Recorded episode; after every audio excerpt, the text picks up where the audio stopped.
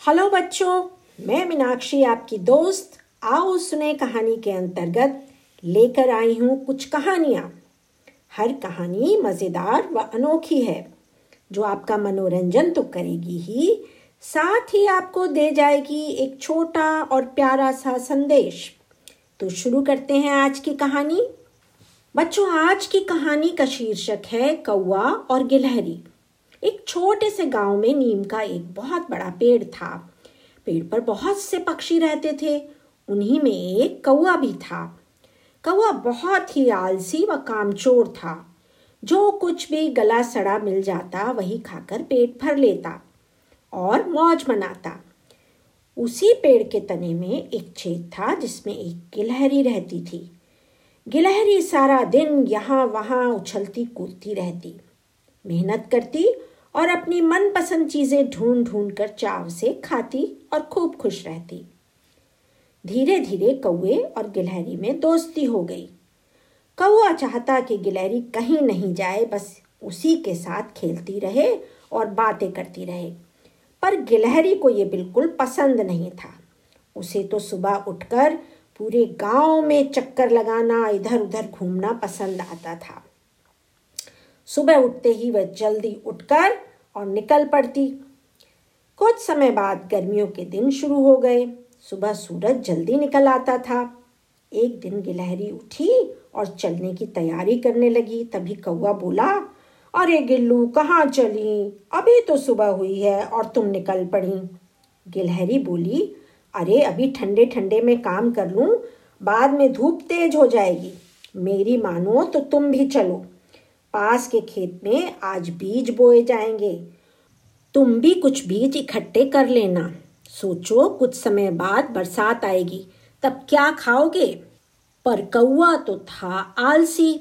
कौन जाए बाद की बाद में देखी जाएगी। यह सोचकर गिलहरी से बोला, तू चल, मैं आता हूँ, चिपड़ी रोटी खाता हूँ, ठंडा पानी पीता हूँ, हरी डाल पर बैठा हूँ, काव काव काव।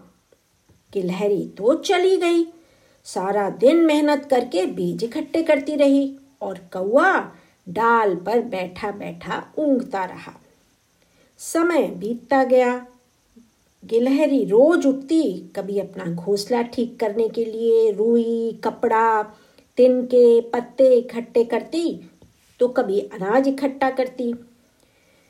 खेतों में फ़सल पककर तैयार हो गई थी। गिलहनी ने फिर कौए को समझाया कौए भाई, चलो, अब भी समय है। आज खेत की कटाई होगी। बहुत सा अनाज मिलेगा। मेरे साथ आओ, हम दोनों बहुत सा अनाज ले आएँगे। पर कौए ने तो मेहनत करना सीखा ही ना था। गिलहरी को टालते हुए बोला, तू चल, मैं आता हूँ, चुपड़ी रोटी खाता हूँ, ठंडा पानी पीता हूँ हरी डाल पर बैठा हूँ। काव काव काव। गिलहरी चली गई और खेत से अनाज इकट्ठा कर घोंसले में जमा दिया। गर्मी के बाद वर्षा ऋतु आई। आसमान काले काले बादलों से घिर गया। वर्षा की तेज बौछारें गिरने लगी। कभी बिजली चमकती, कभी बादल गरजते। सभी पशु पक्षी डर के मारे अपने अपने घरों में छिप गए। गिलहरी भी आराम से अपने घोंसले में दुबक गई।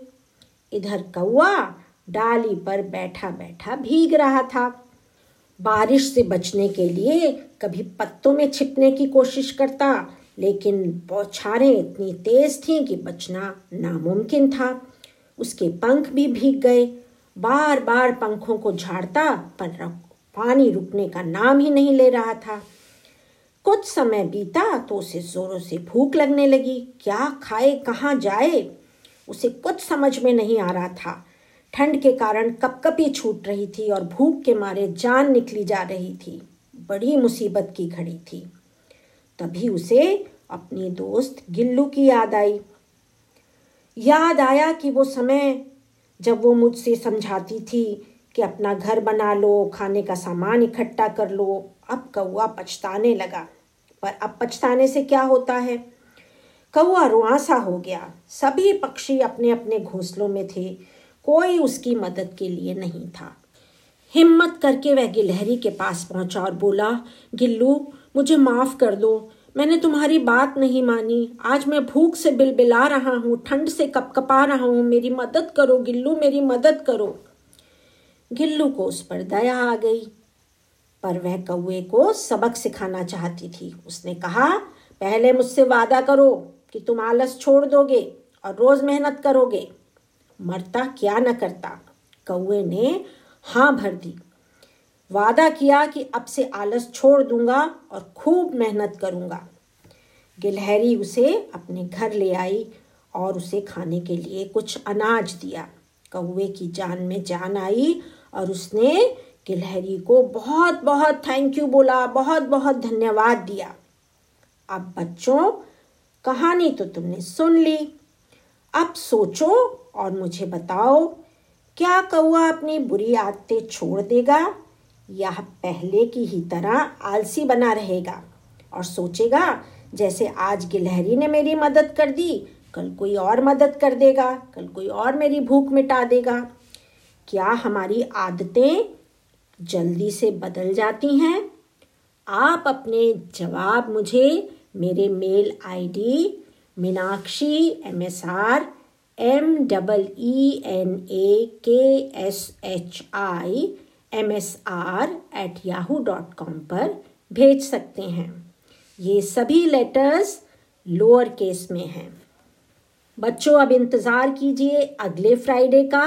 जब आपको एक और मज़ेदार नई कहानी सुनने को मिलेगी, तब तक के लिए स्वस्थ रहिए, मस्त रहिए।